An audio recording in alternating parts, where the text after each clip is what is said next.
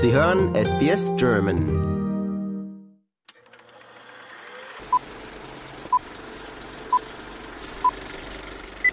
Hallo, ich bin die Susanne Creek. Ich lebe seit 2006 in Australien. Ja, und als Übersetzerin, vor allem audiovisuell tätig. Hallo Susanne, herzlich willkommen. Schön, dass du dir Zeit genommen hast heute. Ja, sehr gerne, danke. Lass uns ein bisschen hinter die Kulissen vom Filmbusiness gucken. Es geht um die Bearbeitung der Sprache in Serien und Film. Also wenn jetzt ein ausländischer Film hier nach Australien kommt, der jetzt beispielsweise wie große Netflix-Serien auf Koreanisch oder so sind, wie die dann adaptiert werden können für den Markt. Da gibt es ja verschiedene Möglichkeiten. Ja, also zum einen hat man in dem Bereich die Untertitel wo dann Text erscheint, äh, meistens am unteren Bildschirmrand zwei Zeilen. Dann haben wir Voice-Over, was eher im Bereich Dokumentation, Interviews eingesetzt wird. Man sieht es oft in den Nachrichten, wo man dann auch die Originalstimme noch im Hintergrund etwas hört.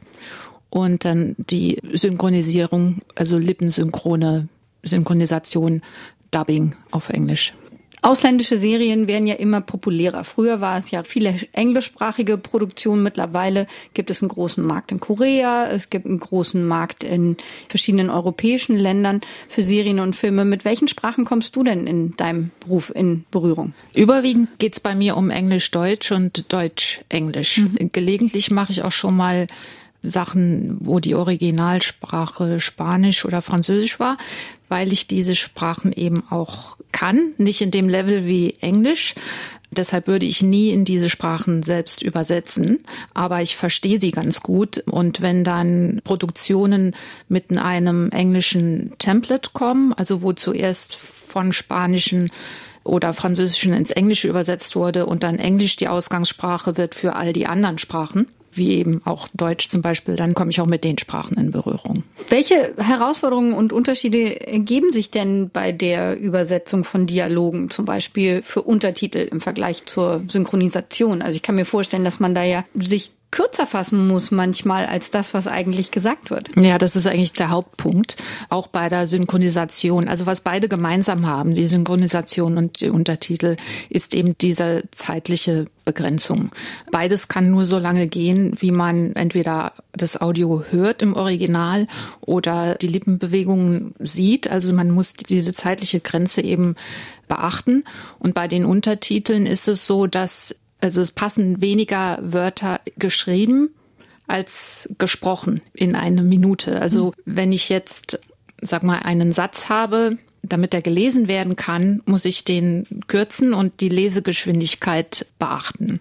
Ich brauche länger, um einen Satz zu lesen, als ich brauche, wenn ich ihn einfach höre. Ja, ganz genau. Für die Untertitelung gibt's Richtlinien, die man beachten muss. Das also zum Beispiel so eine typische Richtlinie ist, dass du pro Sekunde 17 Zeichen haben kannst. Und wenn das Programm für Kinder ist, kannst du noch weniger haben, weil Kinder langsamer lesen in der Regel. Und es gibt auch Unterschiede, ob das jetzt im Fernsehen läuft oder im Kino. Das sind dann kleine Unterschiede, aber da muss schon manchmal sehr, sehr stark gekürzt werden. Welchen Effekt hat das denn auf den Sinn, was dann gesagt wird? Ja, eigentlich geht es genau darum, dass man den Sinn eben nicht verliert es geht ja nicht nur darum, eine Übersetzung zu bieten, sondern eben auch ein Erlebnis. Der, der Mensch will ja auch den Film erleben und einen, einen schönen Film erleben, so wie das der Filmemacher auch beabsichtigt hat. Und darum geht es in erster Linie um den Sinn. Was dann eher passiert ist, dass man eigentlich ein, vielleicht einen Inhalt oder ein Detail verliert, das eben nicht wichtig ist für die Story. Wenn ich jetzt zum Beispiel einen Dialog habe, wo einer sagt, komm rein, Katharina. Und meine Lesegeschwindigkeitsregel erlaubt mir jetzt nicht, Katharina in die Übersetzung zu schreiben. Aber im Film sehe ich sowieso, dass zu Katharina gesprochen wird. Dann lasse ich Katharina eben weg also dann, dann steht da nur komm rein. Und somit ist der Sinn übertragen und der Zuschauer sieht ja, was gemeint ist. Das heißt, du kannst dir nicht immer nur das geschriebene Skript angucken und das übersetzen, sondern du brauchst auch immer das Bild dazu, auf um den Zusammenhang. Ja, ganz wichtig, auf jeden Fall. Und auch, dass der Zuschauer das als angenehm empfindet, auch gerade bei der Untertitelung kommen da auch die Bildschnitte sehr stark ins Konzept. Also Untertitler dürfen nur um einen Bildschnitt herum bestimmte Regeln einhalten, was die Einblendungen, die Ausblendung des Untertitels betrifft. Das heißt, ich kann vielleicht eine tolle Übersetzung finden, aber die passt dann nicht mit dem Schnitt und dann muss ich sie doch noch mal ändern. Also es ist schon nicht nicht so ganz einfach, aber im Grunde trägt das alles zu dem Zuschauererlebnis am Ende bei, damit eben jemand sagen kann, ich habe diesen Film im Original mit Untertitel geguckt und er hat mir gut gefallen. Man will ja nicht hinterher hören, ich habe den geguckt, aber er hat mir nicht gefallen, ich konnte die Untertitel nicht lesen, die waren viel zu schnell, das war viel zu wild, da ging viel zu viel ab. Ja, ja. darum geht's halt. Die Kritik hört man ja auch oft, dass der Film im Original ein ganz anderer war. Die Kritik hört man bei Synchronfassungen, weil sich die Synchronübersetzer schon ein bisschen mehr Freiheiten herausnehmen. Aber solange der Sinn getroffen worden ist, haben die eigentlich nichts falsch gemacht. Also eine Übersetzung, die viel zu wörtlich ist und unnatürlich, bringt meiner Ansicht nach eben auch nicht das, das Erlebnis, das der Filmemacher beabsichtigt hat. Weißt du, wenn du sagst Pigs Fly, dann sage ich eben, ich fresse einen Besen. Mhm. Ich sage ja dann nicht Schweine fliegen. Ja. Also ja.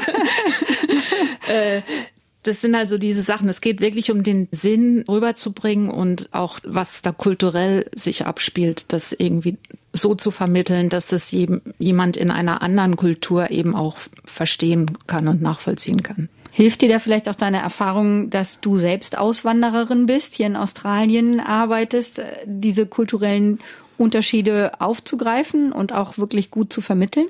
Das hilft mir schon, wenn ich an australischen Produktionen arbeite. Ja, da gibt's schon das eine oder andere, wo ich einen Sinn besonders verstanden habe, weil ich hier lebe und nur deshalb hat es jetzt bei mir geschaltet oder so.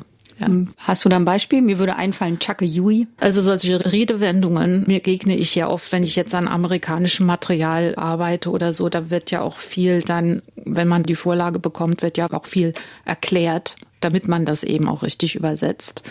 Aber dann gibt's eben manchmal Sachen, die, die hat vielleicht jemand nicht richtig verstanden oder falsch erklärt. In irgendeiner Show kamen mal die Hoodoo Gurus vor. Das ist ja eine australische Band, äh, wenn ich mich nicht irre. Und da hat, glaube ich, dann der, der, der das Template gemacht hat, der hat es falsch erklärt, was Hoodoo Gurus heißen soll. Und weil ich aber hier lebe wusste ich aber, nee, nee, Hudugos ist eine Band. Ja. Um, um die geht's. ja, also. Nun haben wir alle das große künstliche Intelligenz-Thema und JetGPT vor Augen. Und manchmal erlebt man auch beim Morgenmagazin zum Beispiel im Fernsehen, dass so Untertitel automatisch generiert werden. Da passieren die schönsten Fehler, ehrlich gesagt, wenn man da mal mitliest, ja. wo Sachen falsch aufgegriffen werden, weil dann auch Worte ähnlich klingen, aber dann falsch geschrieben werden in dem anderen Sinn zum Beispiel, wenn wenn es solche Ähnlichkeiten gibt. Das kann einfach die künstliche Intelligenz dann nicht erfassen in dem Moment. Aber wie beeinflusst das deinen Job? Macht es den leichter? Hast du Sorgen, dass es deinen Job vielleicht in fünf, sechs Jahren nicht mehr geben wird? Wie ist da deine Ansicht zu? Ja, das ist im Moment ein sehr heißes Thema. also ich bin grundsätzlich selbst Technologie immer aufgeschlossen und die künstliche Intelligenz oder maschinelle Übersetzung kann schon sehr hilfreich sein im richtigen Zusammenhang oder bei der richtigen Thematik. Im Moment finde ich selbst bei allem, was kreativ ist, also bei Filmen, Serien, Unterhaltung, Komödien, finde ich sie eigentlich nicht sehr hilfreich, zumindest nicht was die Zeitersparnis betrifft man kriegt schon mal ganz gute Inspiration oder Ideen von den Vorschlägen, die eben von automatischen Übersetzungen kommen und es erspart einem mal vielleicht woanders was nachzusehen, weil das Wort eben schon steht und dann sieht man gleich, ah ja, das Wort passt oder eben nicht. Aber maschinelle Übersetzung ist eben sehr vom Ton her greift eher wie, wie Zeitungsartikel, so ein journalistischer Stil, wenig, da ist kein Sprachgefühl. Also und ganz abgesehen davon, was du schon erwähnt hast, also der falsche Kontext eben manchmal. Ne? Als Beispiel mal, ich hatte eine Szene zu übersetzen, da sitzt eine Frau am Tisch und da möchte sich jemand dazusetzen. Kommt jemand und sagt auf Englisch, do you mind? Und sie sagt, no. Auf Deutsch sagen wir dann, würde es wörtlich übersetzen, macht's dir was aus, wenn ich mich dazusetze? Viel zu lang, mhm. geht nicht. Also sagen wir im Deutschen, darf ich? Mhm. Und dann wird die Antwort, wird ja, also von einem, aus einem Nein wurde ein Ja und die maschinelle Übersetzung hat es halt nicht Verstanden. gekonnt. Ja. ja. Und, und dann, dann muss man eben einfach das wieder völlig neu schreiben. Also da ist dann keine Zeitersparnis. Mhm. Oder das Wörter aus dem Kontext. Also ich hatte auch mal Assembly wurde als Versammlung dann übersetzt statt als Zusammenbau in dem Zusammenhang, Ah, weil's, ja. weil so meine Gerätehütte ging oder sowas. Ja. Ja. Also da hat die künstliche Intelligenz oder die maschinelle Übersetzung definitiv noch Schwachstellen. Wo sie ein bisschen hilfreicher ist, ist bei technischen Sachen, Software, Dokumentation und so. Oder auch einfach Texte, wo dieses Kreative nicht so wichtig ist.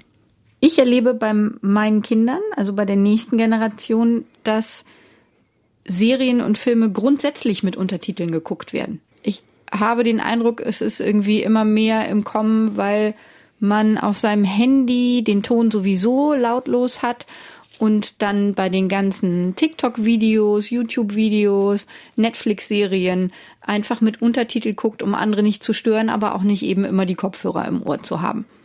Erlebst du da den Trend? Ja, klar. Also ich tue es ja selber. Auch wenn man jetzt auf dem Handy oder auf dem iPad noch mal was anschauen will und den anderen nicht dabei stören will, ja, dann die Captions sind schon da. Also ja, man gewöhnt sich da mehr dran oder die Leute haben sich mehr dran gewöhnt. Finde ich auch gut selber. Merkst du das in Aufträgen? Nee, also wo es eine große Änderung da gab, war tatsächlich mit Covid. Da hat sich da doch das Volumen, fand ich, sehr erhöht. Die Leute blieben mehr zu Hause und da wurde mehr geguckt und eigentlich hat sich das auch nicht mehr, nicht sehr geändert, seit Covid jetzt nicht mehr so das Thema ist, weil es eben auch beliebt ist. Das wird ja von den Leuten auch sehr gerne angenommen. Wohin denkst du, wird da die Reise gehen? Ja, hoffentlich weiter so. ja, nee, eigentlich bei den Streaming-Anbietern oder so wird ja schon sehr viel auch aus anderen Ländern, es kommt ja immer mehr dazu. Du hast eben Korea erwähnt, das, das sehr viele koreanische Produktionen, war aus Japan haben wir viel gesehen mit den Anime. In Deutschland waren schon immer skandinavische Sendungen sehr beliebt und man sieht da jetzt auch mehr wieder aus Südamerika, aus Brasilien kommt viel gerade ja, ich finde, es ist ein, eine unendliche Markt, eine unendliche Quelle. Und man kann nur hoffen, dass die Großen weiterhin so viel da rein investieren und in die Lokalisierung rein investieren. Danke, liebe Susanne. Ich freue mich, dass du uns heute da einen kleinen Einblick gegeben hast. Sehr gerne, Katharina. Lust auf weitere Interviews und Geschichten? Uns gibt's auf allen großen Podcast-Plattformen wie Apple, Google und Spotify.